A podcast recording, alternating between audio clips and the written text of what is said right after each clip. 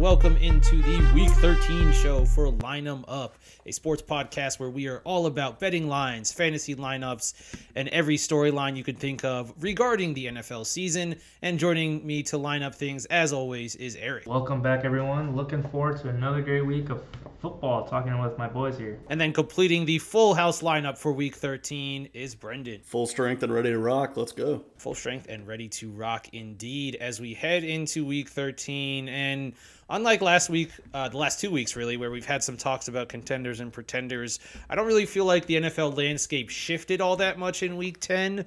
Um, so I, I, don't know about you guys, but I don't really feel like there's a huge, big storyline staring us right in the face. Uh, we did, however, uh, when it comes to our picks, uh, get back into some decent territory. At, at least two of us did, um, although we were all pretty freaking good against uh, just straight up here. But the spread picks sort of rebounded a little bit after a couple of tough weeks. But uh, Eric, sorry to say, bud, uh, you did not rebound in the best way. Yeah, definitely starting to feel like a fall from grace over these past what four weeks at this point. But we'll see. We have what six more weeks left of the NFL season, so we'll see how well I do for these remaining remaining six weeks. And uh, your fall from grace has allowed me to uh, retake the mantle both in the straight up picks and against the spread. So going for that champ champ status here on line them up uh, when it comes to the picks. Um, but like I said, uh, not a huge amount of lines. Obviously, we'll you know get into this some of the storylines coming out of last week's game when we talk about this week's game. Um, but before we get into that, Eric, you want to hit us with that fantasy recap right quick? Yeah. So for those of us new and joining us, or needs a reminder, we always have starts of the week every week where we pick a running back and a wide receiver from the Fantasy Pros rankings and add up their total with their Fantasy Pros rankings during that week but they need 10 points to qualify because obviously we're calling them as our starts of the week. Uh, on that end, I did pull one out over uh, my co-host here uh, with Perine, starting for the injured or having the concussion, Joe Mixon, and Brandin Cooks. Although Samaje Perine was the only one that actually qualified, while John was able to qualify Latavius Murray and Brandon was able to qualify Jeff Wilson. So we did qualify half of our players, but I did outscore them in that aspect. Uh, so that does put me with four wins, tied with John, and then Brennan's still lagging behind here. But we'll see if we can catch up over these next six weeks. And then on the start sit front, we had Drake London or DJ Moore. DJ Moore had a great game for the Panthers and vastly outscored Drake London and whatever the passing game offense that the Falcons are putting out right now. Um, Brendan and John were able to get that right. Then we had a defensive matchup for the New York Jets defense or the Tampa Bay Buccaneers defense. And Tampa Bay Buccaneers definitely outscored the Buccaneers. Uh, the Buccaneers played the Browns last week, and they definitely did not play necessarily well against that offense.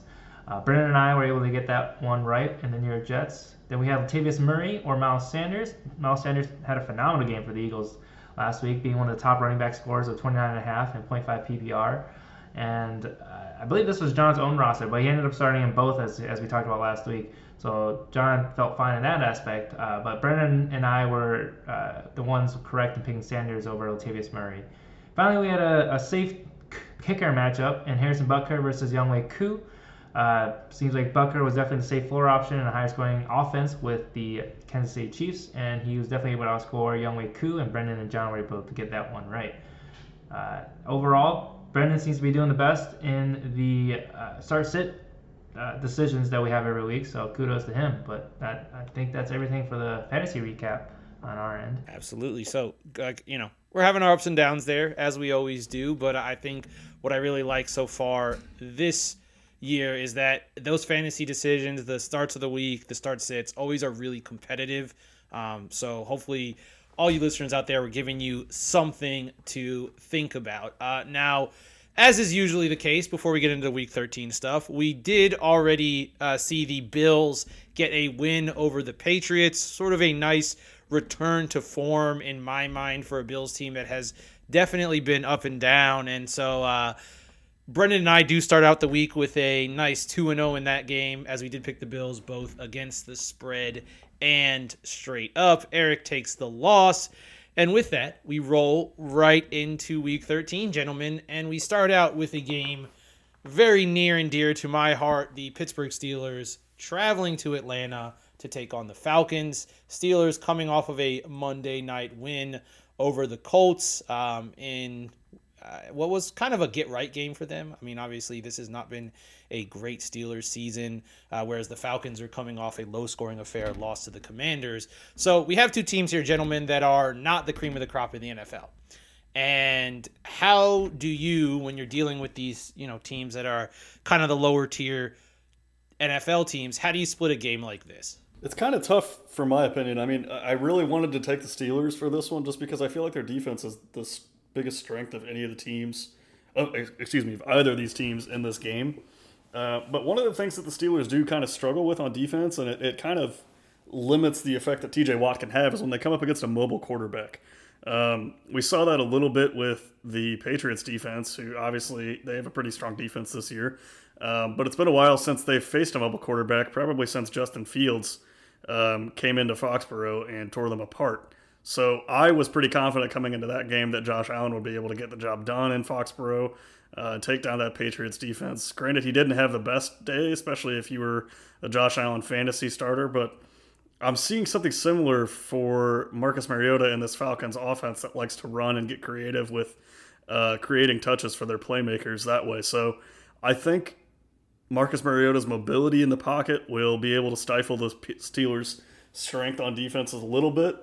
Um, so I'm going to actually take the Falcons to win and cover, which I, I believe this game is still uh, basically a pick 'em right now. So um, again, this is not one I'm super confident in, but uh, I could see this game going either way. So you're just taking the Falcons to win straight up, you know, sort of regardless of points spread, anything like that. Yeah, and, yeah, and I think again, this game is basically a pick 'em right now. I know it's fluctuated back and forth a little bit on either side this week, but um, I mean, in a game like this with two teams that aren't really top tier or bottom tier of the NFL, I would say it's usually one where I look to take the team that I think will be able to move the ball the best. And while the Falcons have struggled sometimes this year on offense, um, I do, once again, I have the faith that Marcus Mariota will be able to get out of the pocket and create just enough offense for the Falcons to pull this one out. Eric, do you think that uh, the Mariota mobile quarterback storyline is enough to get you on the Falcons in this one, or are you looking for a winning streak from the Steelers? I think if I were picking this game at the beginning of the season, I'd probably lean toward the Falcons, as I did suggest that the Falcons were one of the more exciting teams in the league with their rushing capabilities and Marcus Mariota. But that said, I think I'm going to roll with recent form in, in this matchup, and I'm going to roll the Steelers, who are two and one since the bye, and their defense has stepped up, particularly since T.J. Watt has come back, and their offense hasn't looked particularly bad from my standpoint. They beat the Saints. They scored 20 points on the Saints defense.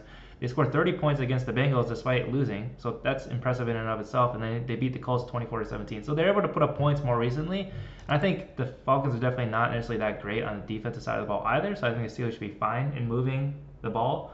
And with their defense, as Brendan mentioned, being one of the more stalwart pieces in this matchup, I think uh, I'll be more confident in leaning toward the Steelers to with the spread, uh, cover the spread, and, and win the game straight up uh, in this pick'em game.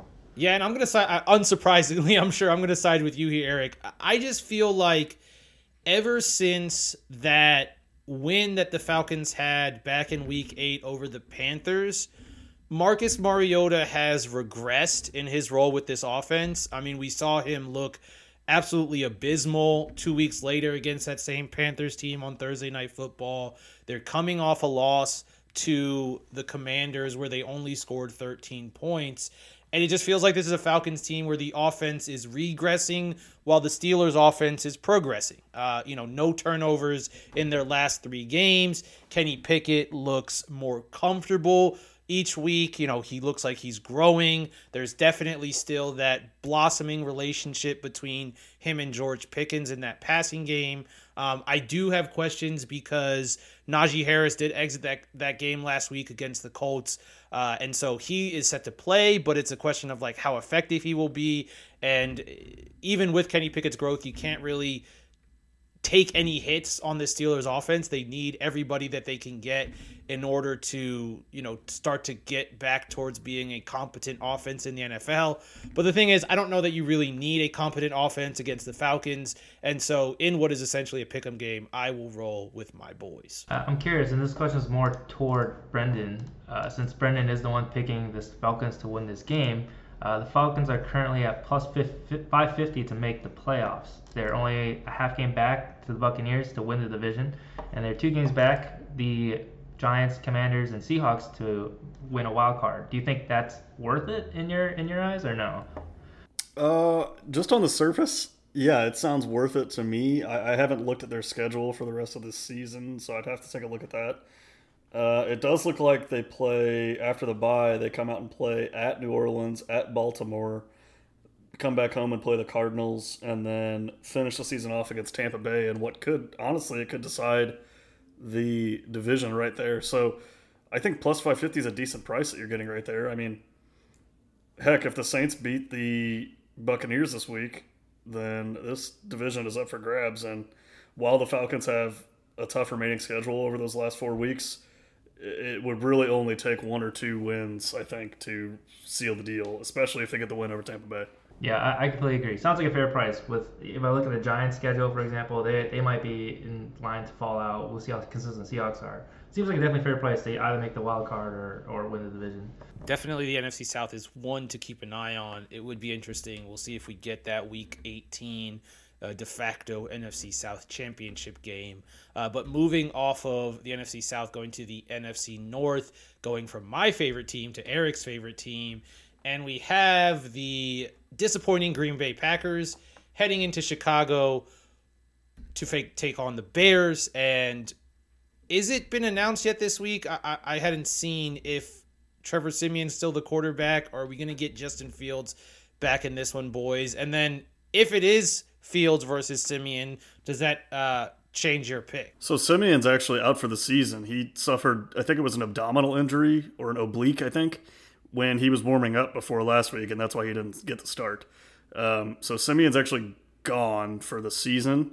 And given the fact that Fields has practiced in full the last couple days, it leads me to believe that he will be the starter this week against Green Bay. And I think the line movement that we've seen in this game from the last few days reflects that because the market has shifted from I think Packers was minus five in the middle of the week and now they're all the way back down to a field goal. Um, and honestly, this line is kind of looking like it could even get down to two and a half. Um, the thing that worries me about this is that we're all on the Packers to cover the spread and win.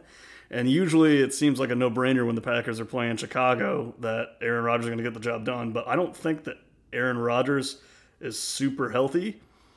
And I don't really know that I have that much confidence in this Packers team to come in and get the job done, especially if Justin Fields is actually as healthy as the practice reports are stating that he is. So, uh, as I mentioned, I'm going to roll with the Packers. Uh, John, it looks like I'm seeing a little mid show flip. Is that correct? Yeah. If Justin Fields, this is the thing. I, I, hadn't looked into whether Justin Fields is healthy. And so if you're saying he's healthy, I'm on the Bears because first of all, I would rather go into this game thinking like, okay, I want to see some exciting football. Who's most likely to give me exciting football? That's Justin Fields and the Bears. So I want to roll on that team. And then the other thing is the Packers have been so disappointing. So disappointing. And really the only reason other than Fields' injury that I would even consider rolling on the Packers in this game is Aaron Rodgers' quote unquote ownership of the Bears. But if he's banged up and he's far from his full powers, I mean, frankly, last week Jordan Love looked better than Aaron Rodgers in in the game we saw from the Packers, and so if that is still the case, if we're still dealing with a diminished Aaron Rodgers on top of what is just an overall diminished Packers team, give me the Bears. Yeah, I mean, Eric, I want to get. Credit. Go ahead. Uh, no, I, just, I was just going to uh, say I want to get your opinion, but I I have a question for you after I hear your your your, your take here. The question for me or for John? Well, for both of you, but go ahead. Oh, all right. Uh, well, I was gonna say to John's credit, uh, or, or, in his favor. I mean, Green Bay has been atrocious against the spread this season. It looks like they're they're one and six against the spread as the favorite this season, and I believe they're zero and five in the last five road games, or at least the last five road favorite games um, games in which they're road favorites. So that that's definitely terrifying. Uh, and um, I'm glad John switched because it does terrify me as well that we'd all be on the Packers. That said, uh, I'm also worried about like with Justin Fields coming back from injury. I don't know how much they're going to play. I think as a Bears fan, I don't want him to get injured this season to you know destroy next season because I think he definitely shown enough. I don't want him to ruin his whatever he's having injured. He's getting tackled a lot with his shoulder, um, his legs, whatever. He's, he's sore. It sounds like every week from what I'm hearing from the reports. And then secondly, uh, Darnell Mooney's also out, so maybe you expect Justin Fields to run a lot, but with Darnell Mooney ruled out for the rest of the season on IR. Uh, I don't know which wide receiver is going to step up for the Bears just yet, so I think there's still some questions on that end uh, before I can trust in the Bears winning against the Packers. Though I, as much as I was like them to beat the Packers, we'll, we'll have to see. That's why I'm also on the Packers to to cover and then went straight up. So my question that I'll pose to both of you is that if I told you that Justin Fields is going to run for less than 40 yards this game, would you be on the Bears to cover, John, or would you think the Packers? No, probably not. Okay, so the reason that I'm on the Packers is because although Justin Fields is on track and looks like he's going to play, I think that the bigger story that we're kind of glossing over is that in that second half of the last game that we saw him in, he didn't get to run as much because he had hamstring cramps throughout the game. And I was a little concerned that it was a bigger issue than was advertised because he also had the shoulder injury over the last week. So I'll be curious to see how he looks this Sunday against the Packers just because if he doesn't have that mobility factor and has to really shine as a pocket passer for the most part, they're going to really need to lean on David Montgomery to get the run game going. And that gives me much less confidence in the Bears to take this game. Okay, but if wouldn't you think that for a Bears team that has a lost season, you know, you know they're not going anywhere, and they have a bye week next week, wouldn't you think that if there was any doubt at all about Justin Fields' health, either his shoulder, his hamstring, whatever might be going on, that they would just say, you know what, we're going to pack it up this week uh, and make sure that Justin Fields is healthy come two weeks from now to face the Eagles. And so the fact that they're willing to roll him out there and give him that start when they very well could just say, hey, Nathan Peterman, go get him. But um, to me, that says he is healthy. And to me, that doesn't give me any doubts about his ability to fully execute the offense. Yes, not having Darnell Mooney does hurt, but I think this is an offense that more looks like the early day Ravens offenses with Lamar Jackson. And the fact that you're without a key wide receiver when you still have David Montgomery, when you still have Cole Kmet, is less of a big deal based on where this offense is. Sure, and the other side of the coin, like yes, the answer to your question is I I, I would agree that they're most likely not going to put him out there if if he's not they're not confident he's fully healthy. But the other side of the coin is this is a divisional game against a team that has been their rival for a long time. Aaron Rodgers is hurt. The Packers look like they're vulnerable and can be beaten at home. And the other side of this is that yeah, maybe maybe Justin Fields' shoulder is completely fine, and that's why they're playing him. But if his hamstring and his legs aren't super healthy, maybe the game plan is, hey, we're going to work on your pocket passing. We're going to improve you as a pocket passer. So let's stick let's let's stick to the passing game for the most part this week. Don't try to do too much with your legs and get out of the pocket and make plays happen. We just want to see you grow in that aspect. And to me, that's you know that's a very plausible game plan that this Bears team could have to try and develop Justin Fields into an even better asset going forward. Maybe it's possible. Yeah, and if, it, if it's just cramps, I, I think you know the training staff was just forcing to eat a lot of bananas over the weekend. It's fine. It's bananas. fine. It's fine. Get some nanas. Bananas. All right, so we'll, we'll see, see, how, that one, we'll see we'll how that one plays out. Uh, maybe a, a, little bit more exciting than otherwise advertised, um, but we will see sticking in the NFC North with one of those teams, but uh, having a cross conference matchup, we see the Lions fresh off of their loss to the Bills on Thanksgiving, welcoming the Jaguars to Detroit. They are fresh off of a somewhat surprising win, uh, come from behind win over the Ravens in Jacksonville. The line has moved from a slight Lions favorite to basically a pick 'em and so my question to you, boys, is simple: What's the pick? Well, I think you we're going to turn the question around. I think we're going to turn this question around on you, John, because Eric and I are both on the Lions, but it looks like you're on the Jaguars. And for me, this is a classic letdown spot after that big come from behind win for the Jaguars uh, against the Ravens last week. This could very easily be a spot where they're, uh, you know, kind of taking it for granted. Looking forward to Tennessee next week a little bit more. I'm not big on the whole narrative side when I'm looking at picking games in the NFL, but I think that this could be uh, an angle that, to look at because they did obviously have that emotional win uh, last week against Lamar Jackson and the Ravens team. So for me, I'm looking at this Lions team. They're scrappy. They can probably hang with this Jaguars team, and it's anybody's game really in my mind. So you're gonna have to convince us, I think, John, on why you're on the Jaguars. So here's my question to you guys. If I say to you that Trevor Lawrence comes into Detroit and throws two, for 275 yards, doesn't throw an interception, and puts up two touchdowns, who do you think wins? I think that's the that's like a guarantee. So that's like that didn't change the, my outlook of the game at all. I still Wait, think the I, I still think it's win. a pick 'em. I still think that's a pick 'em. that's even even my if you point. give me that stat, I think that game is still a pick 'em. I, I I think the game's close. I, I agree with Vegas in that this is an even line because I, I think this could go either way. But if you give me that stat line, John, I, I will still lean.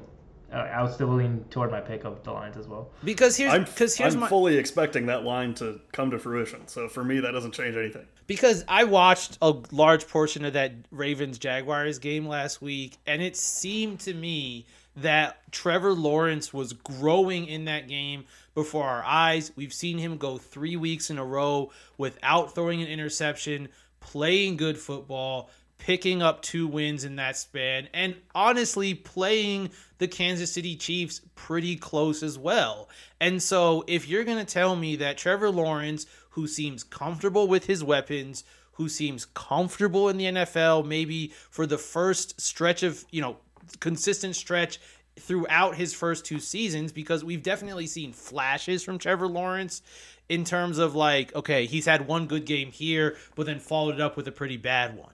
Right now, we're seeing consistently good Trevor Lawrence, and I think you know, based on where the Lions have been, everything like that, you know, the fact that they have been more disappointing more often than not, I think that good Trevor Lawrence is enough to beat anything that Jared Goff and company are going to throw out. Certainly, I, I completely agree. I think Trevor Lawrence is growing in his role, and I think he's going to be a better quarterback than he certainly looked last year under Urban Meyer.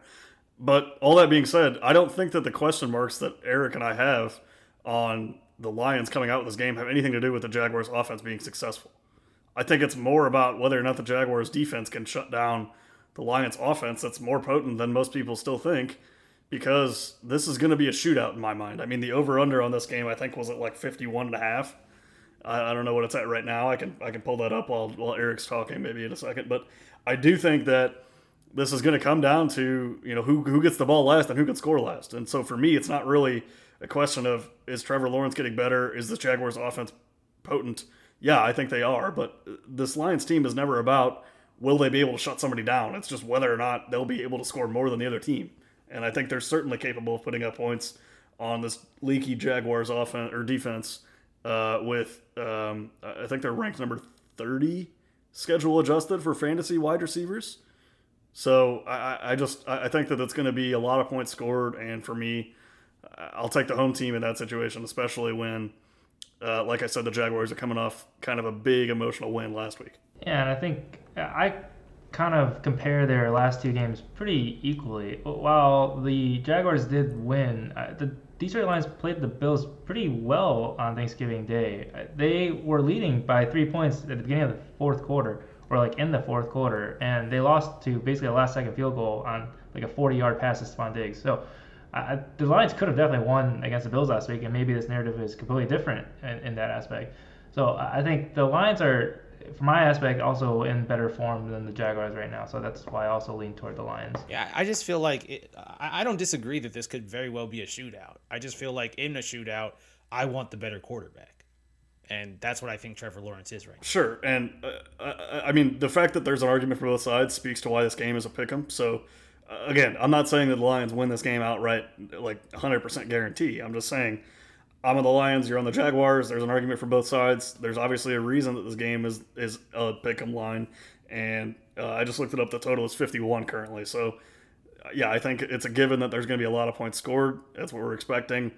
And honestly, it's probably going to come down to who has the better fourth quarter and who makes the least mistakes on offense. So I think there's an argument for both sides. We've we've kind of covered both of them, and I, I guess we're just gonna have to see what happens between these two four and seven powerhouse offenses. I- think a dumb stat to know is that the Lions are 0, 10, and 1 versus AFC teams uh, in the last 11 games, while the Jaguars are 0 and 19 versus NFC teams in the past 19 games. So I think Looks like we're headed for a tie. Uh, one of these teams is gonna hopefully break their winless streak here, but maybe we could be headed for a tie. This is an even game. We will have to see. We will have to see. Um, now, staying, rounding out the uh, NFC North discussion for this week, we go to Minnesota, where the Minnesota Vikings, fresh off of their impressive Thanksgiving win over the Patriots, welcome the Jets and the the new the newly minted Jets with Mike White at quarterback. And so, my question for you guys is pretty simple: Can Mike White keep the magic going in Minnesota? Big time no for me. Uh, I don't think so. So we saw this a little bit last year, right? Mike White, he's a better quarterback than people give him credit for, but he's not a starting quarterback in the NFL. Like last year, he came out, he blew up in his first start, went absolutely bananas, and had like a bajillion yards and 93 touchdowns or something. And you know, shortly after that, I think it was the next week actually, he came out and crapped the bed. So I'm not expecting Mike White to come out and dominate this Vikings defense. I think what teams need to beat the Vikings is a lot of pressure on Kirk Cousins, and I don't have the faith that the Jets will be able to get that job done. The Jets defense, while stout, I think their strength is in the secondary, and Justin Jefferson is probably a tough matchup for them. So uh, I don't think that they're going to be able to slow this Vikings offense down too much. And again, I don't have hardly any faith in Mike White coming out and setting the world on fire again two weeks in a row. So maybe he does, maybe he doesn't, but I would definitely put my money on the side that he does not. Yeah, I think the Jets will move the ball pretty well against the Vikings on that front. But I think, as what Brendan is saying, I, I think the Vikings are definitely going to score more than the Jets eh, if we're talking about a straight points perspective. I think the Jets or the Vikings are going to elude or give up a lot of yards to the Jets, but I, I don't know if the Jets are going to put up a lot of points. So I, I think uh, on that front, I think the Vikings are definitely scoring more touchdowns than the Jets, and that's why I'm taking the, the Vikings with the spread with this three point line that they're laying down uh, and uh, winning straight up, obviously. So I agree that the Vikings are going to win, but I felt like I had to hedge in this one because I think this game is going to be a lot closer than maybe you guys are sort of putting it out there.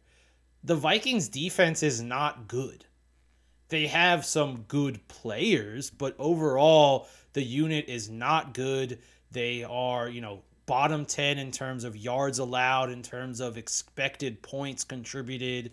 They're just not a good unit. And so, yeah, is Mike White going to come out here and continue to light the world on fire? No, probably not. But given that the Jets overall have more weapons, Garrett Wilson seems to be really coming into his own. And given the fact that they're facing a overall pretty poor uh, Minnesota Vikings defense, I think they can go out there and move the ball. And the other thing is, is that Brendan, you talked about, you know, can they get pressure on Kirk Cousins? I think the the answer is absolutely yes. Yes. I, am sorry, sec- I have I have to cut you off here, John. Can we just back up for a second? Did you just say that the Jets have more weapons than the Vikings? They had more weapons than the than the Jets did last year. Oh, oh, oh, okay. That makes that I complete. I couldn't even listen to whatever you were saying after that because I was blown away by that. But No, sorry, no, no. continue. My, my my point was is that last year we saw Mike White come in first start he he lights the world on fire. Second Gotcha, start yes. he comes out and craps the bed. I think he's That in makes- a better that makes more position this year to sustain his success. Maybe not you know play at the same high level we saw against the Bears last week or the same high level we saw in his first start last year, but I think overall he's in a better position to sustain a level of success that puts the Jets in a position to win. And then the next point I was going to make is, you know, you you said you're worried about their ability to get pressure. I'm not. The Jets rank 5th in the league in pressure rate despite only blitzing 15% of the time. They have the very stereotypical, you know, four three look that you want, where you're getting pressure with with four and you're consistently holding up on the back end to allow that pressure to get home. Again, I still think the Vikings win this game, but I could not, in good conscience, say like, "Oh yeah, they're going to come out and win by a touchdown or ten points or anything like that," because I think the Jets' defense and the growth that we've seen from the offense overall, not just from Mike White, is enough to keep them in this game.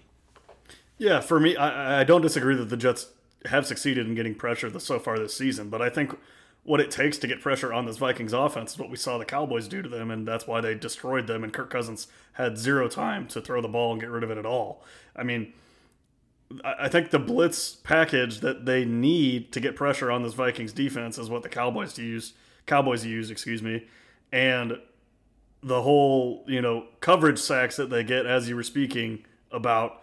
I, I don't think that they're going to succeed in that with Justin Jefferson, Adam Thielen, T.J. Hockenson, Dalvin Cook out of the backfield to deal with. I don't think that they're going to be able to hold down in coverage for long enough to get that pressure that they've had success so far this season. So I think that the Jets can get pressure on the Vikings offense, but it would require them to use a lot different looks than they have succeeded with this year, in my opinion. Granted, I will say, as a final closing thought, the money certainly agrees with you, John, that the Jets are going to cover this game because – despite only getting 52% of the bets, the Jets currently have 80% of the money sitting on them to cover this field goal uh, in Minnesota. So I guess we'll just have to see. But uh, I'm actually looking looking forward to this game a lot. I think it's going to be one of the more exciting ones of the week. Probably the game of the week, honestly. Like it seems kind of weird to say, but probably the game of the week. Eh, I might throw Bengals yeah. and Chiefs up there, but yeah. We'll get to, and and we'll get to that one. We'll definitely get to that one. Um, but so moving far, I guess. game yeah, of the week out, of so the, far. Out of the ones we've covered so far, yes. All right, so let's get another contender then for potential game of the week in there, and that is an NFC East matchup between the Commanders and the Giants. Uh, Giants lose on Thanksgiving to the Cowboys. Commanders win, like we talked about, over the Falcons in a low scoring fashion that has been sort of typical of the Taylor Heinicke led commanders.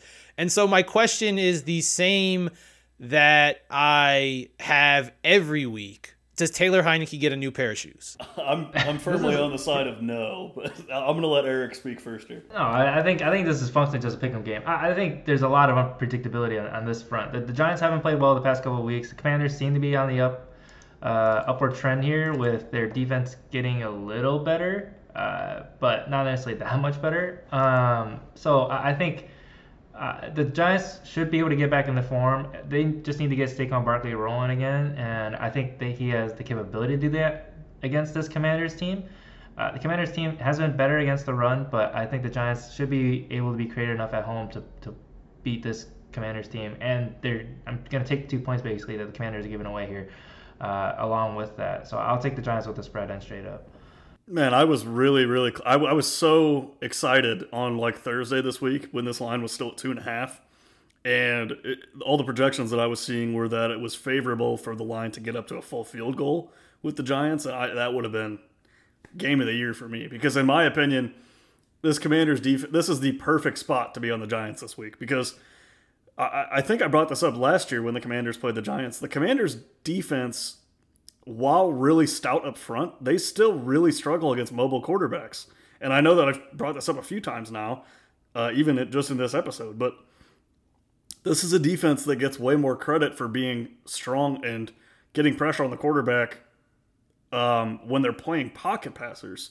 But when they come up against a guy like Daniel Jones, we saw even last year the Giants had success and Daniel Jones ran all over this team because the Commanders can't really deal with him once he gets out of that pocket and can create plays that way. So for me, I'm looking for Daniel Jones to be the leader in this game, which is a scary thing to say, but if you're going to give me two points and say that Daniel Jones running is more likely to be successful than Taylor Heinicke with his aggressive passes, uh, unless Terry McLaurin just absolutely goes off, which is certainly possible, I think this game is going to be close-ish, but I would actually have the Giants favored by a couple points um, rather than the Commanders, especially in New York. So I ended up taking the Giants to cover just because I think that's the smart hedge with what'll be a pretty close game and them getting those two points.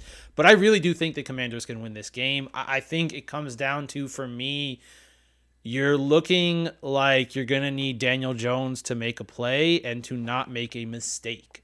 And anytime you're asking him to have to not make a mistake in what will probably be a low scoring game and what will probably be a pretty close game, I just don't have a ton of confidence that he won't ultimately make a mistake that allows the Commanders to come in and win this game.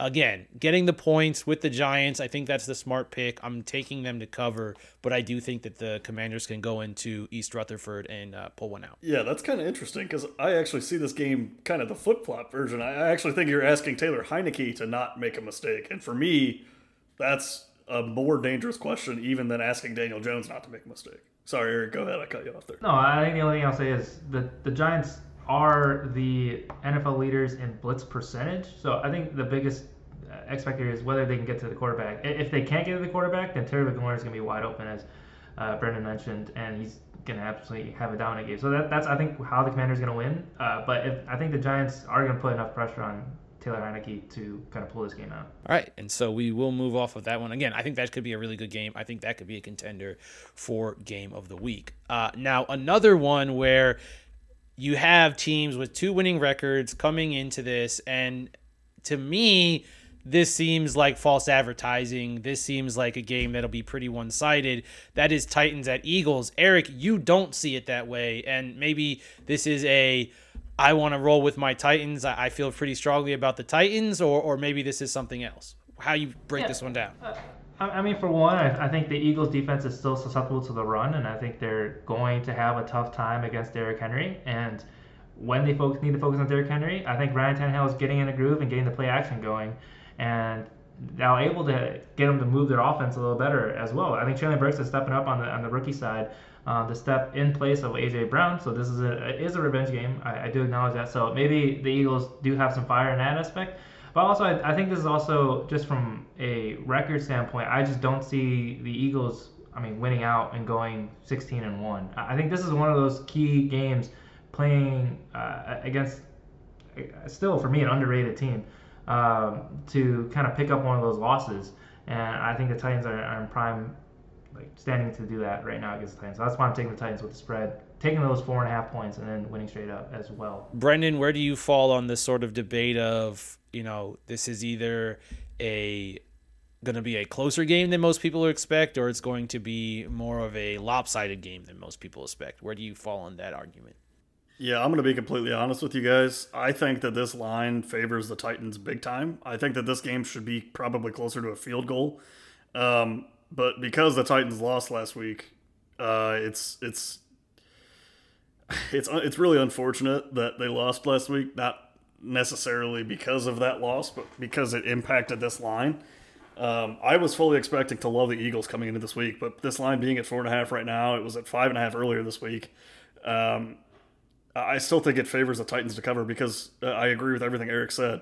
But I am on the Eagles to cover and win because I cannot break my Titans hatred to take the Titans, despite the fact that I think the spread favors them. So go Eagles, put up a bunch of points, and please find a way to stop Derrick Henry, even though I don't know that that's humanly possible. I feel like the correct uh, analogy, the the correct statement you're trying to make is "fly Eagles fly," and I believe they will fly in this game. I, I think this is a game where the Titans have picked on some underperforming offenses in recent weeks um, in order to get some nice wins. You know, I think about their wins against Green Bay. I think about their wins against Denver. I don't think that the Eagles are that kind of team. Yes, Derrick Henry should absolutely get his in this game, but Derrick Henry gets his in most game, and I think the bigger question is is can the Titans stop Jalen Hurts, AJ Brown, Miles Sanders, and company from getting theirs? Uh, given what we saw last week from the Eagles against that Packers team, especially that Eagles offense, I don't think they can. I think the Eagles come out here, they cover this four and a half point spread, and they win by probably about a touchdown. I certainly hope so. I'm excited for this one. I'm, I'm excited for this one. This could be my game of the week so far. Game of the week so far. All right. So Eric has his pick for game of the week. I've made mine. I think with that Jets and Vikings one, we'll see if so Brent, where Brendan falls on the whole game of the week argument moving forward. One game that cannot possibly be the game of the week because the Denver Broncos are playing in it, and that is Broncos at Ravens. And the Ravens let's be honest, were disappointing last week in their loss to the Jaguars. Uh, they once again lose a game where they have a double digit lead in the fourth quarter. That is a worrying trend. But let's be honest here, guys. If the Ravens have a double digit lead in the any part of this game, do the Broncos really have enough offense to catch up? I mean, the answer is no, but this nine and a half point spread is terrifying me because this is screaming backdoor. Uh, one thing that this Broncos team love to do is score late touchdowns that mean nothing. So uh, I'm fully expecting the Broncos to cover this with like a minute left and make me upset, but I, I can't back Russell Wilson and the very limited Broncos offense this year. So um, I, am going to take the Ravens. Looks like you boys are siding with me to cover the nine and a half and obviously take the win, but uh, it's a very backdoorable spread. So hopefully no late touchdowns again against Baltimore. I'm definitely nervous about this one as well. I don't even. I guess for me, I'm not nervous necessarily about backdoor. I think this is just could be a low scoring game where it just how the Ravens played against the Panthers two weeks back as well, where they had a, a 13 to three win where they didn't put up a point, uh, put up a lot of points, and we were very confused about their offense. Broncos defense is okay, uh, at least on the upper echelon. I think that have been carrying this team to not wins, but it sounds like they need more from their offense that they're not going to get. But with the over under being 39 and a half right now, I, am just too scared that this game is going to be too low scoring for the Ravens to pull it out. Because I think even will go, under that 39 and a half point total. Uh, so that's that's where I'm a little nervous at. But yeah, I think I'm going to side with you guys in uh, not picking against or not picking the Broncos over the past couple weeks and, and finally take their opponent here yeah, after two weeks of disappointing football, especially with regard to the line from the Ravens, I was tempted, but the Broncos hater in me just had to uh, roll with the Ravens in this one. So I think the Ravens do enough to cover. It would not surprise me if this was another 13 to 3 game like we saw 2 weeks ago when the Panthers came to Baltimore. But 13 to 3 would be enough to get it done against this spread. So uh, that's just the way I am rolling. Um, now, sticking in the AFC North, uh, and this game is intriguing for a lot of reasons that I don't necessarily love to talk about. Um, but that is Browns at Tekken, Texans. Uh, and so this is the first week that Deshaun Watson is back uh, off of his suspension. He will be getting the start for the Browns by all accounts. He is facing his former team in the stadium he used to call home. It is an eight point line. All that being said, gentlemen, do we expect the Watson led Browns to be able to cover this line? Do we expect the Texans to maybe backdoor this thing? Do we expect the Texans to maybe be motivated out of their skulls and actually pull off an upset? What direction are we going? Can the Texans actually be motivated? Like, is that a thing? I, I, I mean, I know that this is their former quarterback coming into town and like it's his first game that he's played in like two years, but most of these Texans players weren't even here when he was in Houston. So I don't know that that's the narrative. Granted, they don't really want him coming in and dominating them either, but that hasn't stopped other teams from doing that against Houston this year. Um, and I, I, would argue that it's not the Deshaun Watson led Browns coming into town, it's the Nick Chubb led Browns coming to town. And for that reason, I think that this is an easy Browns win. Uh, but this is actually two of the very, very worst defenses against the run in the NFL. Uh, actually, the two dead last against the run, Cleveland being number 32, Houston being number 31 in schedule adjusted fantasy points allowed to running backs this season. So for me, it's a big Nick Chubb, Dameon Pierce fantasy points put up, fantasy points showdown. Um, but if you're going to give me Nick Chubb in a running back competition, I will happily take Nick Chubb over the majority of running backs in the NFL. So, eight point spread. I think it's going to be a lot of running game. I think the clock's going to disappear very quickly in this game. So I will take the points. Uh, I have the Texans covering that eight point spread. Um, the money and the sharp movement this week agrees with us.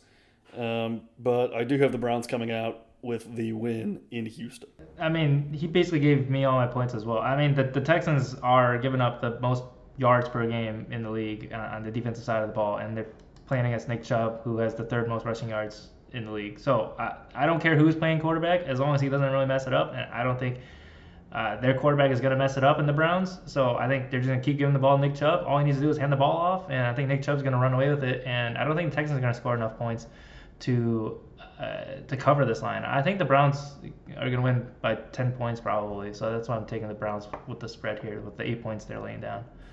Yeah, I was tempted to go Browns, but frankly, I would love for the Texans to just win this game outright. I don't think they will, but for that reason, uh, maybe for more so hopeful than actually analytical, uh, I will take the Texans with the spread, but the Browns to win. Now, another game moving on in this one where there's a pretty high spread moves is it's uh, moved away all the way up to seven points and that is the Seahawks taking on the Rams. And really, the only question I have for you guys in this one is: Is there any reason to be hopeful about the Rams in this game? I mean, if you have Kyren Williams in fantasy, you could maybe be hopeful that he does something. But other than that, I don't think that this Rams offense is going to be able to do much, uh, especially not with Matt Stafford most likely out still. I can't imagine that he comes back to play, given that this is a lost season for them uh, and all the other injuries that they're carrying with him. I will say that I had some pause with this spread once it hit the full seven points because I don't think that it's going to take much um, from the Seahawks to win this game. So it could just be kind of a get a lead, give the ball to Kenneth Walker, let him do his thing kind of game. And uh, the seven points is kind of dangerous for them to cover. But uh, again, I don't think that this Rams offense will be able to put up that many points, so I just couldn't get myself to take them. Eric, Yeah, any any I other don't- thoughts? I don't, I don't really have that much to add. I mean, it's a divisional game, so maybe it's close, like you're suggesting. But unless you're seeing Geno Smith fall off a cliff as well, I, I- I mean, the Rams don't have anything on offense anymore, and they know it's a lost season. They don't have much to. They don't want to lose out technically because they don't have their pick anymore. They're- It's with the Detroit Lions, but. I don't know. It doesn't sound like they want to play too much of the rest of the season. So I, I'll just roll with the safe team that's in playoff contention here. Who wants it more? Yeah. Seahawks cover, Seahawks win. I think pretty easy. Nothing more to add there. Definitely not a contender for game of the week. One that is a lot more interesting, though, uh, staying in the NFC West, is the Dolphins traveling to the 49ers. This game is a four point spread. Uh, 49ers the favorites at home and is sort of the Mike McDaniel, Kyle Shanahan, who can run the same offense better matchup here. Um, so I'm interested to see how you boys break this one down. Eric, I want to start with you because I think you're a little bit less infatuated with this 49ers team than certainly I am, but I think also uh, a little bit less high on them than Brendan as well. Honestly, it's tough because I, I do think both of these teams are still overrated from my ask from my, from my point of view. The Dolphins don't have a great defense. They- They've been playing a little better lately. 49ers do have a good defense, but I'm not that impressed with what they have on the offense side of the ball.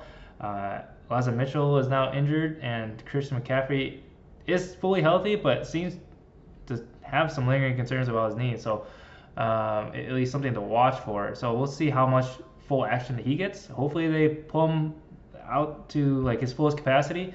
But otherwise, I, I don't know if they're going to put Deebo Samuel back in the backfield. I, I just don't know if the 49ers offense can do what they want to do, and they're going to be jealous of what they're going to see on the Dolphin side of the ball, who have a lot more faster players. Raheem Mostert is fully healthy with Jeff Wilson Jr., uh, former players of the San Francisco 49ers, and we're going to have Tyreek Hill and Jaylen Waddle just run free uh, against this this defense. I, I- I think while I do respect for the, the 49ers defense, they don't give up a lot of big plays. I think the Dolphins, uh, with Mike McDaniel at the helm, has an idea of how to scheme against them, and I think that's to their advantage. And I think they're going to play well against this 49ers team uh, in, in San Francisco. I, I'm also going to take the four points that the 49ers are giving away as the home favorites. So I'll take the Dolphins uh, plus four and also the win straight up just because I think they have the capability to do it. And I, like 49ers is still on the overrated aspect on my end. I think they're contenders, but I still think they're not like necessarily good to roll over every team from my point of view. Yeah, I fully agree that the, that the 49ers are overrated. I, I don't I don't even know if I would say that I'm higher on them than you, John. I, I know that you mentioned that briefly just a second ago. No, but- I, I definitely think I'm higher than you are. I just think Oh, you're okay, higher than I- Eric.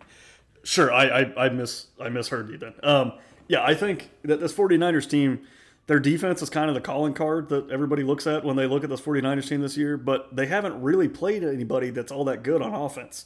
The only team that I would argue that they played that had a dominant offense, top five offense in the NFL, is the Chiefs. And Patrick Mahomes and company put up 44 points on this 49ers defense uh, in the middle of the season. So I'm fully expecting this Dolphins led offense, or this Dolphins offense led by Tyreek Hill, Jaylen Waddle, you know, Jeff Wilson and Raheem Mostert, Tua Tagovailoa, I think that they'll be able to put up plenty of points against this 49ers team. Um, so I'm taking the Dolphins to cover. It looks like uh, we've got all three of us on that side. They're getting four points. Um, but uh, John and I are actually on the 49ers to win. I, I do think this game will be closer, and I just couldn't get myself to take the Dolphins to win because they are traveling from East Coast to West Coast, and I just don't like the spot for them necessarily. I mean, you know how I feel about the 49ers. I love this team. I love the way they're coached. I love this offense. I love this defense. Uh, and so I do pick them to win, but I do think that – this is a offense that will test them, that they will be able to move the ball with Hill and Waddle in particular. Um, it does worry me from a Dolphins perspective that this is the stoutest running defense in the NFL in the 49ers. And I think so much of what Mike McDaniel and Kyle Shanahan want to do is predicated off the threat of the run. And so it'll be interesting to see whether or not the Dolphins can get enough of a running game going where they can, you know, make the 49ers defense think instead of react and create those windows for uh, Jaylen Waddle and Tyreek Hill. But at the end of the day, I don't think it's enough. I still think the Dolphins end up losing this game, even if it may only be like a field goal affair. So yeah, we this, will. This should be a fun one. Absolutely. And that leads us into another fun one. And maybe we can finally put the game of the week discussion to bed after this one. And that is Chiefs at Bengals, a rematch of last year's AFC Championship game. Uh, the Bengals come into this one tied with the Ravens for the lead in the AFC North. Um, so they definitely have plenty to pay, play for. But the Chiefs are the road favorites, two point favorites. And so this is a pretty big game, guys, in determining are the Chiefs legitimately the best team in the AFC? Can they come out and beat another good team in the Bengals? And then the Bengals, as they try and claw their way back to the top of the AFC North. So, my question is uh, to you guys, and I'll start with Brendan. Do you think the Bengals make the Chiefs sweat again in this one, or do you think the Chiefs are here for revenge after that AFC Championship game loss? Yeah, this one's tough for me because despite the fact that it's a two point spread, I, think that that's pretty accurate because I actually think that both the Chiefs and Bengals are still pretty heavily overrated in the market um, just based on their offenses alone. I, I I have a hard time imagining that either defense will be able to do a whole lot the thing that gives me pause a little bit with the Bengals is I don't think Ja'Marr Chase is fully healthy yet. And despite the fact that he's had full practices, reports say that he's felt fine. I, I think once he gets to game speed, that's going to be really telling. And if he's not fully healthy, he could be used more as a decoy than anything, which, while effective, is not anywhere near his um, impact on the game that he would have if he's making plays out there. So I do have confidence that the Bengals will be able to put up some points against this Chief defense, but um, all that being said, I'll take the Chiefs to cover the two points and get the win just because I think that they are the better team than the Bengals. Eric, do you have a little bit more faith in the Bengals in this one, or are you also rolling with the Chiefs? I'm also rolling the Chiefs just because I believe they're the better team. I'm a little spooked that Brendan and I are both on the Chiefs to obviously cover and also win straight up, uh, depending on where you're going to go, John because I, I don't like I, am not gonna rely on my bet I guess on Chase possibly playing as a decoy I guess I, I think if they're playing him I think he's gonna be fully healthy um, I've counted Ja'Marr Chase out before and he's proven me wrong so I, I guess I'm not gonna rely on that aspect I, and to the Bengals credit they've had wide receivers uh, in different games go for 100 yards over 100 yards against this Kansas City Chiefs defense the, the Bengals have won two straight last year against the Kansas City Chiefs, once in the playoffs and once in the regular season. Ja'Marr Chase, one of the games went for 266 yards. So they definitely have every capability to kind of blow up against this defense. But I think the Chiefs have stabilized on the defensive side of the ball, and I think the Bengals are not necessarily playing that well on the on their defensive side of the ball. And I think the Chiefs have figured it out in offense. Um, and, and, I'm I'm gonna roll with them on aspect. I think one of the uh, players that I'm less confident in playing is, is possibly Joe Mixon. I'm not sure how he played today as the day of recording, but he's been out with concussion protocol over the past week and a half, and it doesn't sound favorable with him still on concussion protocol as of Friday. Um, so they'll won't have Joe Mixon possibly, and they might have Samaje Perine in the backfield again. And that might be a factor as well. So I think that's for those reasons I'm going to go with the Chiefs um, with the two points they're laying down. Yeah, and I'll complete the sweep. I, I don't think the Chiefs are a great team. Uh, I think you know they are nine and two. They are the best record in the AFC, and if you know you put me on the spot, I would say yeah they're probably the best team in the AFC. But I don't think that makes them a great team. Uh, in terms of the sum of their parts, uh, they have a great player in Patrick Mahomes. You know they have Travis Kelce, who's obviously a great weapon. But overall, I don't know that they're a great team. But I, I do think that this Bengals team is just not good enough compared to where the Chiefs are. I think they've taken a larger step back from where they were last year uh, than the Chiefs have. Uh, you know, the Chiefs, I don't even know if you could say they've taken a step back. I think they've just sort of jogged in place, which is impressive since they lost Tyreek Hill, obviously. But uh, all that being said, yeah, I, I just think the Chiefs are able to get this done. I don't expect it to be in dominant fashion by any mean, but I think it is enough to cover the two points and to be the first team – uh, in the AFC to 10 wins. Yeah, it looks like as far as the Joe Mixon front, we're still waiting on an injury report for Saturday. Um, but uh, I would expect him to play as long as he gets uh, pulled out of concussion protocol today, which would be the day that he most likely is taken off of it. So um, we should have news on that within a few hours. Obviously, if he's in, I would start him in fantasy as an RB1 confidently against a middle of the pack Chiefs defense against the running backs. And if he's not in, then Samaj P. Ryan is a candidate for another decent week in fantasy, I think. So um, we'll have to see. I do like the Bengals offense a lot more when Joe Mixon's in it because I think they're more dynamic that way. But uh, this should be a fun one regardless. And I can confidently say now that my game of the week has come and gone. Brendan, would you would you consider starting Joe Mixon if he was out? I would not. That would not be wise. All right. Okay. Well, for those of you listening, uh, Brendan and I are, do have a fancy matchup this week, so it is it is significant if Joe Mixon plays or not. It's a big one. Spice. It's a very big one because whoever wins this most likely or greatly improves their odds of making the playoffs, and and it's out of us two and two other teams, I think right now, only three of the four can make it. So it's uh, it's going to be an interesting couple weeks. Yeah, and speaking of teams uh, looking to make the playoffs, that transitions pretty nicely into our next game with the Chargers coming off of I just want to put this out here that that was the the pick I made last week with the Chargers and the Cardinals was the best pick I have made all season.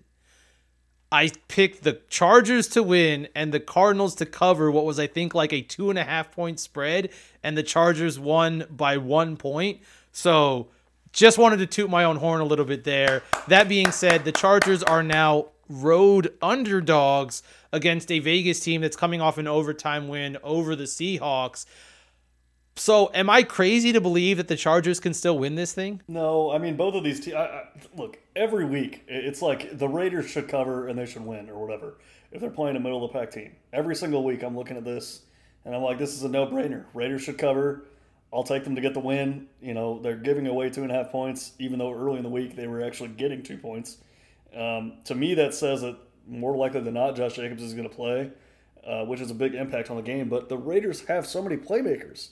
I mean, they have Davante Adams, who is is probably the best player in this game outside of Austin Ekeler.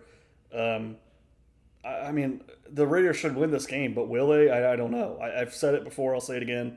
I fully believe that the Raiders could win or lose by 20 points to any team in the NFL on any given week. So I will begrudgingly take the Raiders to win and cover. But no, you're absolutely not crazy to think that this Chargers team should get the win. Wait, just to be clear, John, is that the way you're leaning? Yeah, I think the Chargers win this game because I uh, simply on the fact that I do not spec expect any measure of consistency from the Raiders, and so they won last week. I expect them to sort of fall back into their inconsistent hellhole that they've lived in all year and lose this one to the Chargers. That's definitely fair. And I think for, for me, I'm also rolling with the Raiders with Brendan on this one. I think for me, I continue to think the Raiders are underrated, and sounds like they're starting to prove it of late. They burned me in the middle of the season before, but uh, if I date back to la- or if I look back at last season, they won five of the last seven games, and I think they could go on a hot streak again because they do have the talent, as Brendan mentioned. And this is a susceptible Chargers team to the run in particular. And Josh Jacobs been one of the best running backs in the league. Um, and that helps Davante Adams as well. So I think they're definitely motivated off their two game win streak, and I think they definitely could start feeling uh, their groove against this Chargers team. So that's why I'm going to roll the Raiders uh, playing at home. Um, but I, I, guess we'll have to see which way this rolls because I, mean, to John's credit, could go roll out of the way because Justin Herbert's getting his, his weapons back as well. And uh, with Keenan Allen being healthy and him figuring out what he wants out of DeAndre Carter and Joshua Palmer, Austin Ekeler still rolling. I, they definitely have the pieces to win this game. But I think with a divisional matchup, this is basically a toss-up. I'm going to roll the Raiders, who's been a little more hot lately. It does make me feel a little bit better that Eric is on the same side as me. That way, if, if the Raiders blow this, then I, I can feel a little bit better about myself. Real quick, since since we did talk about the playoffs uh, and we just talked about the Chargers, with uh, the Chargers, the Jets, and the Bengals already on the games we talked about, they're basically at the six, seven, eight spot of fighting for basically last two spots, I guess. And uh, they have all plus odds to not make the playoffs. So Jets are plus 100 to not make the playoffs. Uh, Chargers are plus 115 to not make the playoffs, and Bengals are plus 190 to not make the playoffs. I guess are any of those of any intrigue with only, I guess, two spots remaining for those three teams? So we're betting on a team to not make the playoffs. Yeah, basically the worst team. And does that does those plus odds have any interest? Because basically what like the the Jets have plus 100 to not make playoffs. So those might be too close for you, for example. I mean, that has to be the Chargers if you're going to bet one of those, right? Because Chargers going to Charger. That, that's yeah. probably true. I mean, we all have, we all basically, a lot of us, I guess, have all three of these teams losing. Some of us have all three of these teams losing this week. So it, they could be the week for us to make that bet if we do, we're, we're to pick one of these teams. Uh, I mean, for me, I think the Bengals actually have the most difficult schedule going through the last five weeks of the season. So that intrigues me a little bit, but uh, I would still lean toward the Jets actually of those three to miss, just because I think that there are some losable games for them toward the end of the year. They have Buffalo next or next week. Uh, obviously, they have Minnesota this week, who we've already covered, and they still have to play Seattle and Miami to finish off the season. Those are all losable games to me. You throw in Detroit and Jacksonville um, as the other two games to round out their season, and I don't know that the Jets get as many wins as they need to to squeak in. All right. So it sounds like John's on the Chargers and, and Brendan's on the Jets. Yeah, despite Wait, the despite yeah. me having the Chargers win this week. Yeah, I mean, I thought it was worth an I thought it was worth an ask. It sounds definitely interesting if, if anybody's paying attention to those those plus odds on on that front, um, with the playoffs kind of rolling into action in the next couple of weeks. Yeah, so we'll we'll have to see how that all shakes out at the bottom of the AFC could be very interesting. Now, a game that I don't expect to be super interesting, uh, the first of two lackluster primetime games, in my opinion, and that is the Sunday night game between the Colts and the Cowboys. It's in Dallas, and the Cowboys are 10 and a half point favorites. And so I think it's pretty safe to say that none of us would pick the Colts to win this one straight up. But do any of you guys think that the Colts may come out here and cover in this one? I'll take the Colts to cover. I think they've played some games close over the past three weeks. Uh, since Jeff Saturday has taken the helm, I don't know if any credit. I, mean, I guess I don't know. Probably should give him the credit. I don't know. Maybe he's been a firm hand in, in some of these uh, close games. But uh, I think that they have every capability to play a close game against this, this Cowboys team, and I don't think the Cowboys team necessarily need to blow this team out to win. Uh, and with 10 and a half points being given away, I could see the Colts sneaking in another 10 points because I think they have the weapons. Uh, and Jonathan Taylor and Michael Pittman. Uh, hopefully, Matt Ryan's perfectly okay in this primetime game um, to, to show up against this defense. And I, I think I think they'll play well in, in primetime. Um, so I'll, I'll take the Colts with the 10 and a half points that you're giving me with uh, the Cowboys still to win. All right, so I'll follow that up, Eric, and say that, you know, I think it's possible that – the Colts back to recover this one as well because, like you said, Jeff Saturday I think has lit a fire under this Colts team, and they're playing better football. Now, it you know this is a tough environment. The Cowboys defense is very formidable. You know, it, it will be a question of, like you said, whether Matt Ryan can show up. I may be a little bit less confident than than you in that regard, but all that being said, um, I do think that the Colts can go in there and cover this one. So my question is to you, Brendan: Do you make it a clean sweep in terms of a Colts cover? I don't. Actually, I had some technical difficulties there, so I missed a little bit of what Eric was saying. But I'm back. I can hear you guys obviously now. Um, I have the Cowboys covering this ten and a half point spread because look, I don't have any confidence in Matt Ryan being able to get the ball out of his hand quick enough. And it, we've seen already when he's under pressure this year, he's just looking to not take hits. So he's going to throw the ball quickly. I expect Parris Campbell to get a lot of targets, despite the fact that they're only going to be about one yard away from the line of scrimmage. Um, I, I don't see a way that the Colts offensive line can hold this Cowboys blitz package at bay. So for me, I, it's a lot more like the game that we saw from the Cowboys Vikings earlier in this year, except the Colts offense greatly downgraded from the Vikings offense. So I'm expecting Matt Ryan to see a lot of pressure. I don't think that he will be able to do a whole lot similar to the way that Kirk Cousins wasn't able to do a whole lot um, when the Vikings played them. So I'll take the the Cowboys to win this straight up and cover the ten and a half points. Um, I actually don't think it would be surprising to see the Colts get shut out in this game. Wow, big big call there for the Colts shutout. We'll definitely have to uh, follow up on that one. Uh, but yeah, other than that, I, I, think that's really the only intrigue in that game is whether or not the Colts will end up covering that spread. I would be shocked if the Cowboys do not win that game and continue their pursuit of the Eagles, trying to chase them down for that division title in the NFC East. Um, now, speaking of division titles, that does segue really nicely into our last game on this slate, and that is Saints at Buccaneers. Now, neither of these teams are very good. Neither of these teams are coming off very good performances in week 12, where the Saints were shut out in the Bay Area, losing to San Francisco, and the Buccaneers lost in overtime to the Cleveland Browns. All that being said, this game is immensely important in terms of who is going to win the NF or yeah, the NFC South. And so I'll pose the question to you guys. Which team do you have more confidence coming into this one? This game is in Tampa. The Bucks three and a, are three and a half point favorites. Does that mean anything to you? Does it mean anything to me? I mean, it means that both of these teams suck because they're terrible teams, and the winner of this game likely has inside position on winning the division. So I am going to lean with the Saints mostly because I think that the Buccaneers are still overrated in the market. I don't think this game should be three and a half points. I would have it closer to a pick 'em. Um, Marshon Lattimore uh, has been practicing this week. He's on track to come back and play. I fully expect him to be back in this game because his favorite thing to do in the world is hassle uh, Mike Evans. So he will probably get under Mike Evans' skin.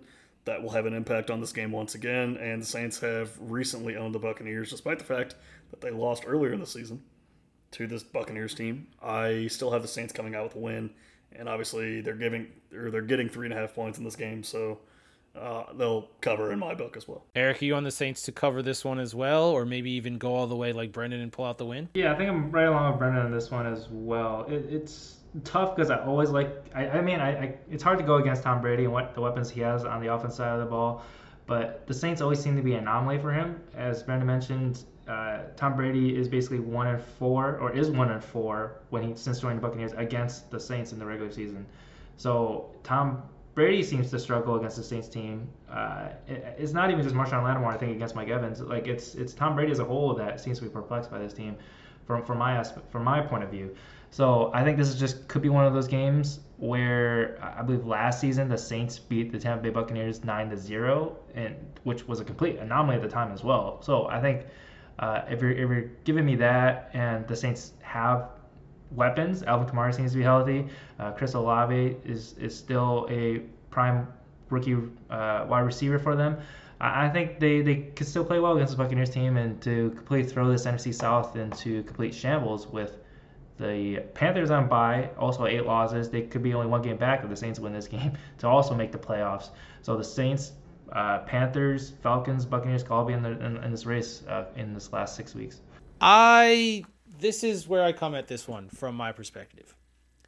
This has been a Tampa Bay team that has not lived up to any expectations this season, basically whatsoever.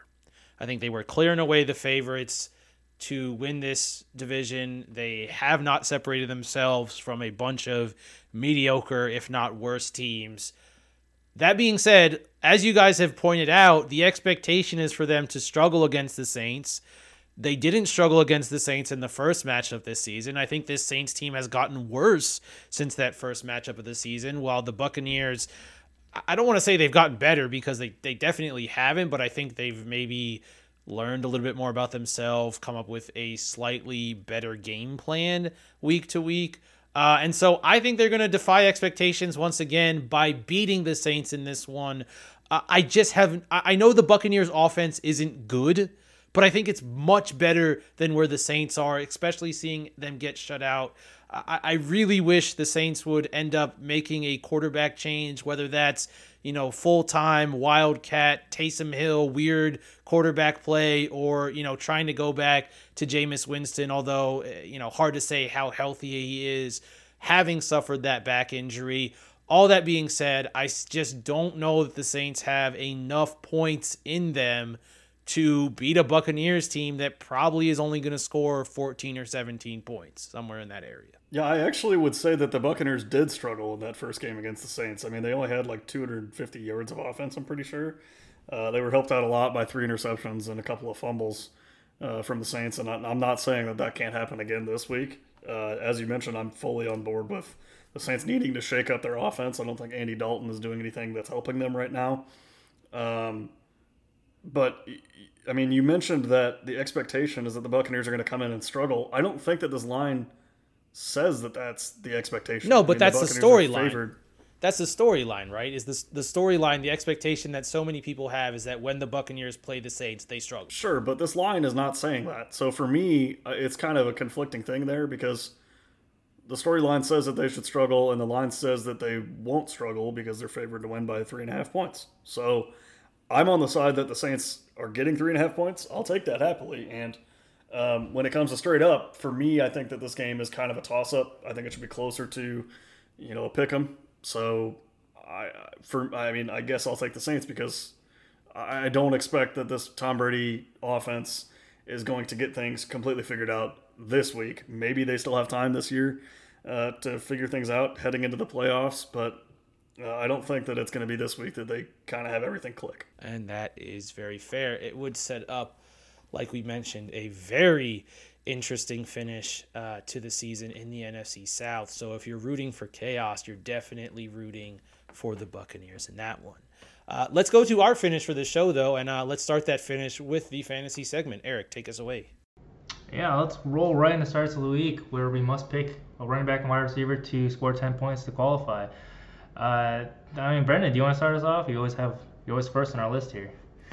I would happily start us off here. I'm gonna roll with Dameon Pierce, who's ranked number 17 against the Cleveland Browns this week. Uh, he has had two abysmal weeks the last couple weeks. And it's been a while since he scored a touchdown, um, but I'm expecting that to change this week. He's been uh, really inefficient the last two weeks. Um, I think he's only been a couple yards a carry at best.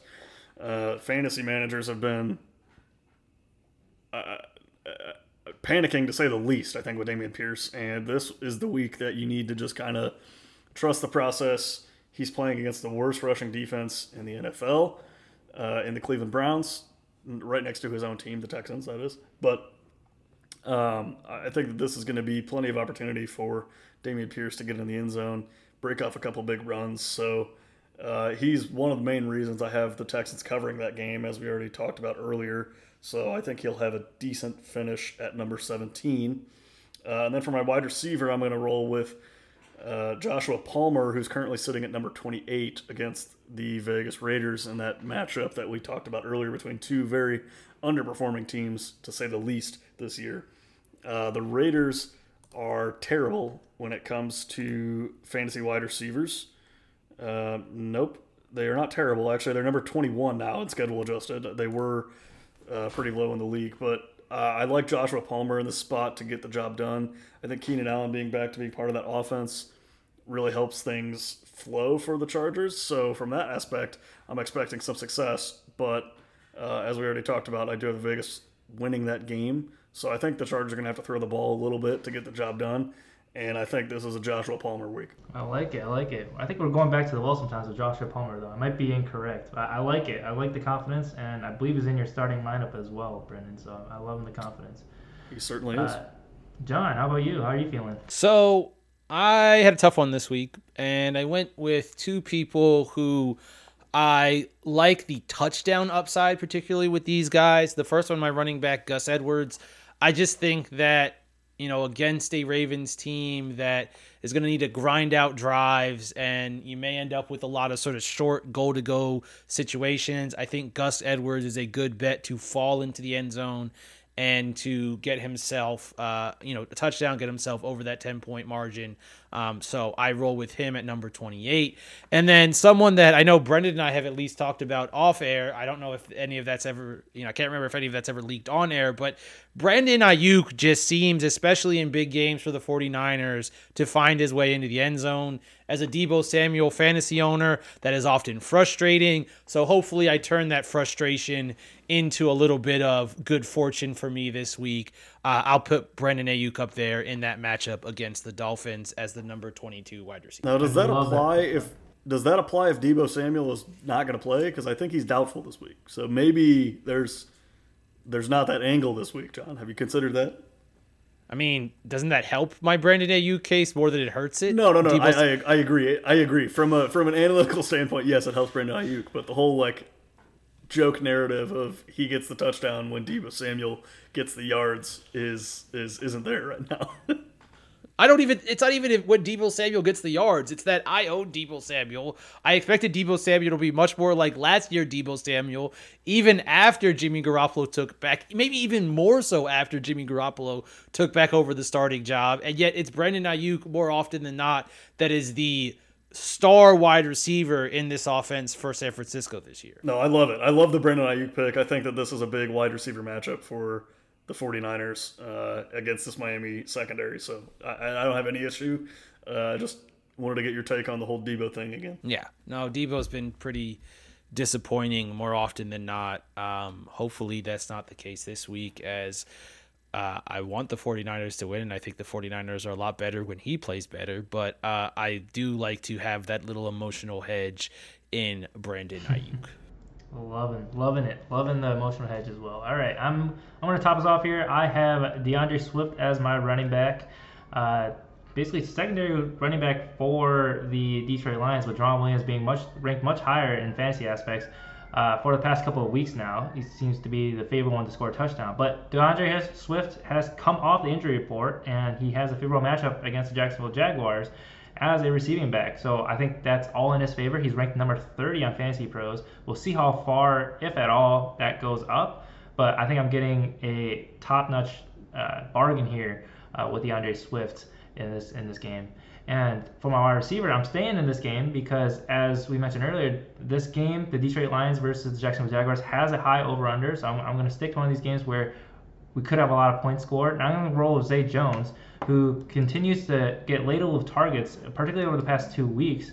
Um, he was one of the top wide receivers last week in particular. I believe he had like 14 targets maybe. Uh, as Trevor Lawrence seems to be stepping up in that comeback win against the Baltimore Ravens. So I think with a more favorable matchup in the D- Detroit Lions secondary, I'm liking having Zay Jones at number 32, one of the deeper options as compared to my co-host here for starts of the week. Yeah, Zay Jones, my uh, my Deebo Samuel replacement. Should Deebo not actually be good to go? So I like that pick, Eric. All right. Honestly, I would start. Zay Jones over Deebo Samuel anyway. oh, okay, okay. Maybe I just will. All right, let's roll the starts of the week here. I think we have some interesting ones this week. Uh, starting us off is running back combos of Isaiah Pacheco, Ezekiel Elliott, or Gus Edwards. Uh, playing some interesting matchups this week that I won't go into. But who, who are you guys rolling with between these three players? I see what you're doing here, Eric. You're looking for me to give you some advice on how you can beat me this week in fantasy, and I'm not going to fall for it. Okay, so then who are you picking? Oh, uh, yeah. I, I guess in the spirit of the show, I'll give you my pick. I, I genuinely think Ezekiel Elliott is a smash play this week. I think he uh, falls into the end zone, but um, after the Cowboys take their big lead that I'm expecting against the Colts, uh, he probably takes a seat in the second half for a while and lets Tony Pollard uh, handle the job. So I think this is closer than advertised, and I think there's an argument for all three of these guys. I mean, one of them being John's start of the week. I'm going to roll with Zeke, but uh, I think they're three good fantasy options this week. I think we have to call in the question. I think we have to call in the question how, how genuine Brendan is. So we'll have to revisit this next week whether he was right or not. but John, well, right. how about this? How about how about how about if I'm wrong? I'll just say that I was in, I was intentionally giving you bad information. Look at these mind games that play here. Do you believe them, folks? We'll, we'll have to see. All right. John, let's hear your advice since you are a third party here in this in this matchup. No, like I said in the start of the week, I'm all aboard the Gus bus. I think that he has higher fantasy upside in terms of that touchdown than even Ezekiel Elliott. Um, Pacheco, hard for me to get excited about just because the Chiefs' offense is. I never know what to expect from their running backs, and so it's you know Pacheco could go off in this matchup against the Bengals, and it would not surprise me, but it also wouldn't surprise me if he got like five touches for 13 yards. Yeah, that's completely fair. But I- am going to roll with Pacheco mostly because I'm again picking another game with a high over under. The over under for the line of the Chiefs Bengals 53. I think there's going to be a lot of points scored, and I think Pacheco could get in from the goal line. He's had at least 15 touches over the past three games, and uh, he's gained the opportunity, which I am a little more cautious about in the Zeke Elliott front with Tony Pollard getting a lot more carries. And uh, we'll see how the offense plays out for the Baltimore Ravens. So that's why I'm a little confident with the uh, Kansas City Chiefs offense, and I think that's why I'm going to roll with him this week. All right, let's let's roll into a tight end matchup then, if you will, boys. We have Greg Dulcich, tight end for the Denver Broncos, versus Taysom Hill, tight end slash quarterback slash gadget player for the New Orleans Saints. Which one do you think will score more fantasy points this week?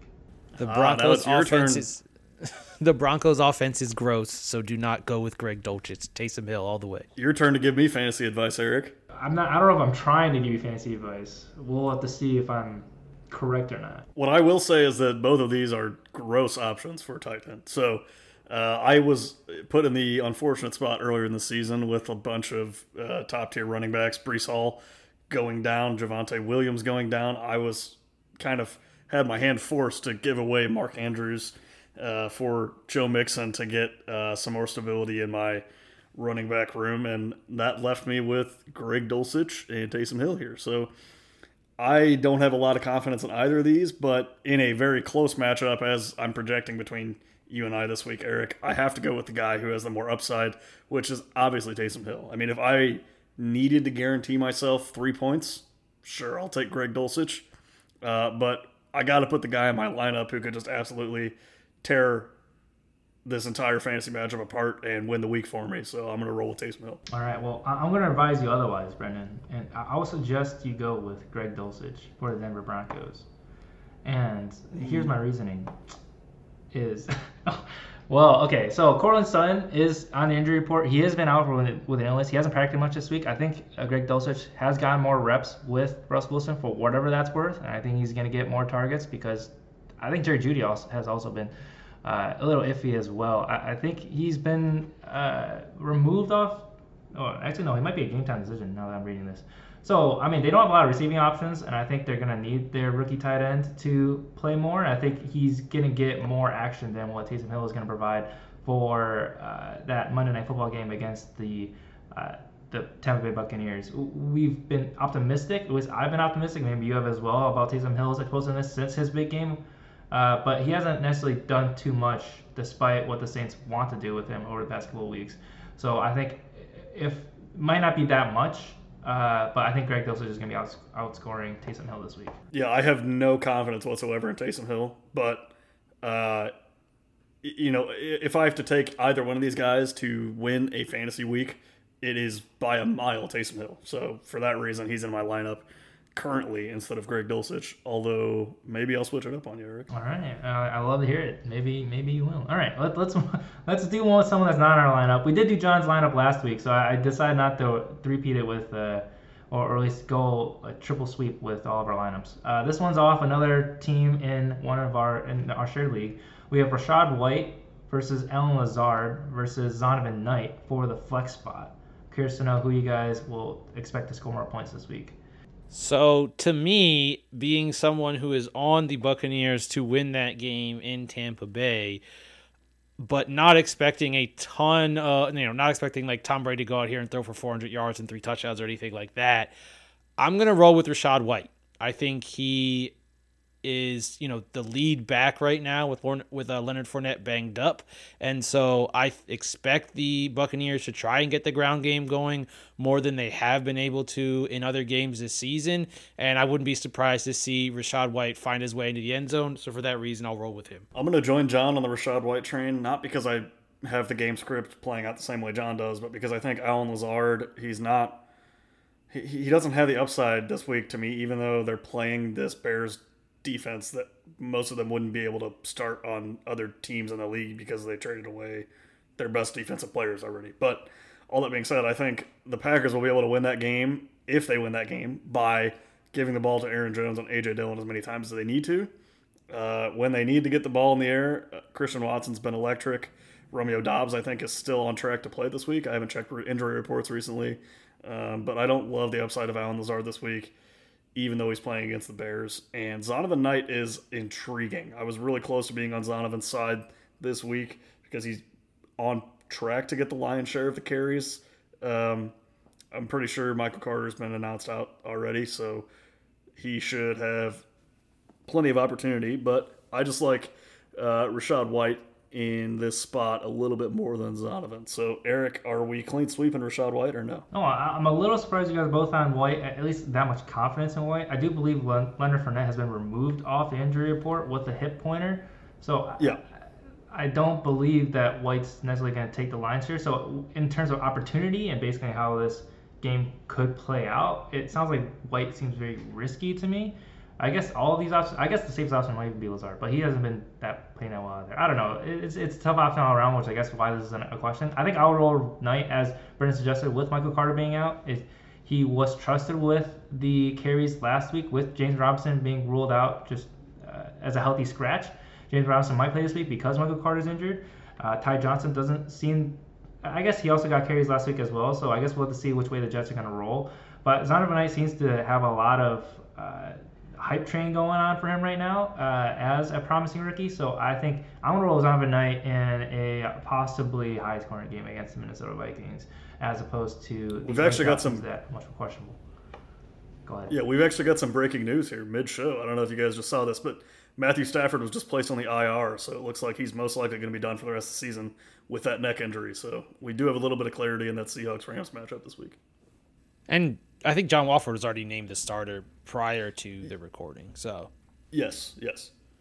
But uh, yeah, uh, I'll name one other quick aside in, in fantasy uh, aspect. Um, Brendan, it's my understanding that your matchup or, or your fantasy team has Jimmy Garoppolo starting over uh, uh, or having a, with Kyler Murray being on bye, Christian McCaffrey, uh, Taysom Hill, and Joshua Palmer are all starting. Is that correct? Uh, yeah, I believe so. I know those. I know those are random former players, but I will also mention that I also have those players all starting in another league in that same scenario. So I don't know how ah, confident I, I feel in this matchup playing against you because I also need to win in my other league. So so if I lose both so of you're really week, hoping I'll be so disappointed. You're really hoping that your other players in your other league blow up, and those four have have down weeks. One hundred percent. But also, if I lose both these games, I'll be so disappointed at our next recording. But all right, I go digress. go Jimmy G and and Taysom Hill and everybody else then. All right, all right, John. Let's spin the wheel.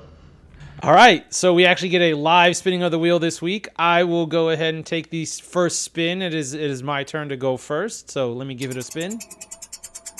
All right, and it's eh, it's ending on that game that I just can't seem to get away from.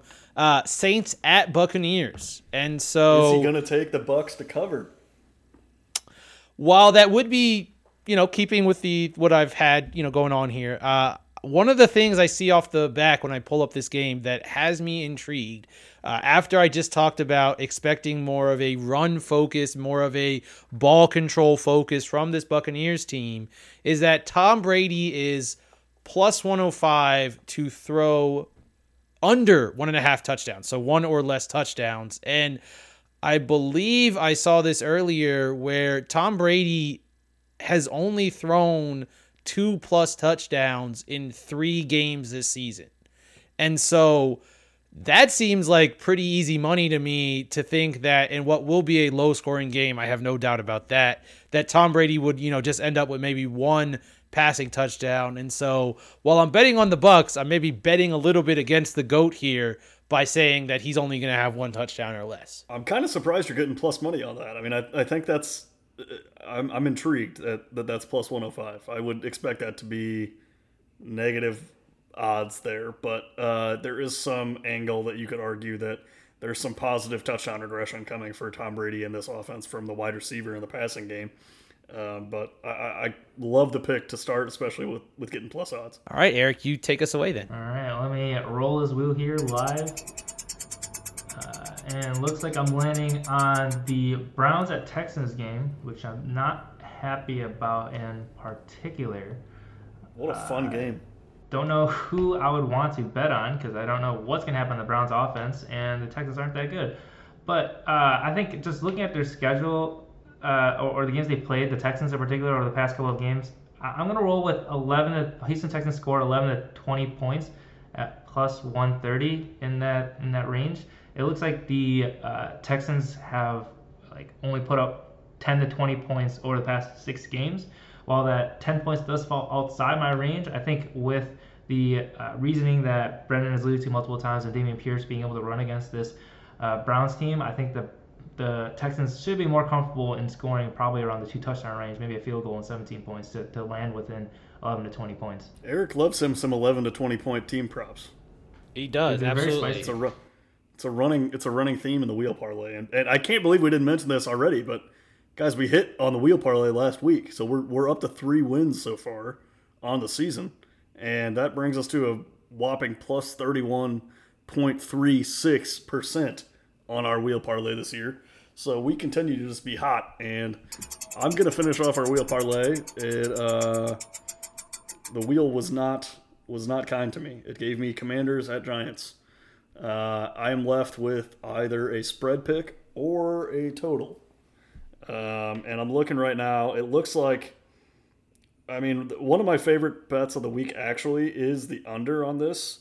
I would love it a lot more if it were at that 41, the key number of 41 there, but I'll take it at 40 and a half anyway. Uh, so I'll round us out with a with a just a classic under 40 and a half there. It's getting 94% of the money on the under uh, with only 73% of the bets. So that, that tells me that some of the more intelligent, heavier minds in Vegas are on that under as well. So we'll take that. We'll run with it. That makes it a clean plus 800 for our wheel parlay this week. Uh, and that will be, uh, you know, maybe we can get our first winning streak going on this wheel. That would be a little ridiculous, but we are confirmed to be the best music when it comes to wheel parlays this season. So maybe anything is possible. Anything but more from line them up this week because that does bring us to the end of the show. And what a show it was. Glad to have all the boys back in the proverbial studio, metaphorical studio here together.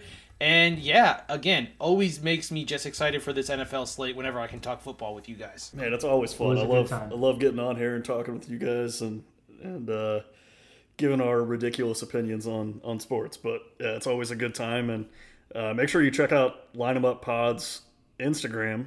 Uh, we're doing a little behind the behind the mic series where we get to know us three a little bit better. So if you want to learn how ridiculous we are outside of the podcast, go check that out as well. Yeah, thanks for joining us. it's, it's been definitely fun this week, and hopefully you guys will join us again next week. Uh, all, all of our co-hosts and also all of our listeners as we round out the end of the season.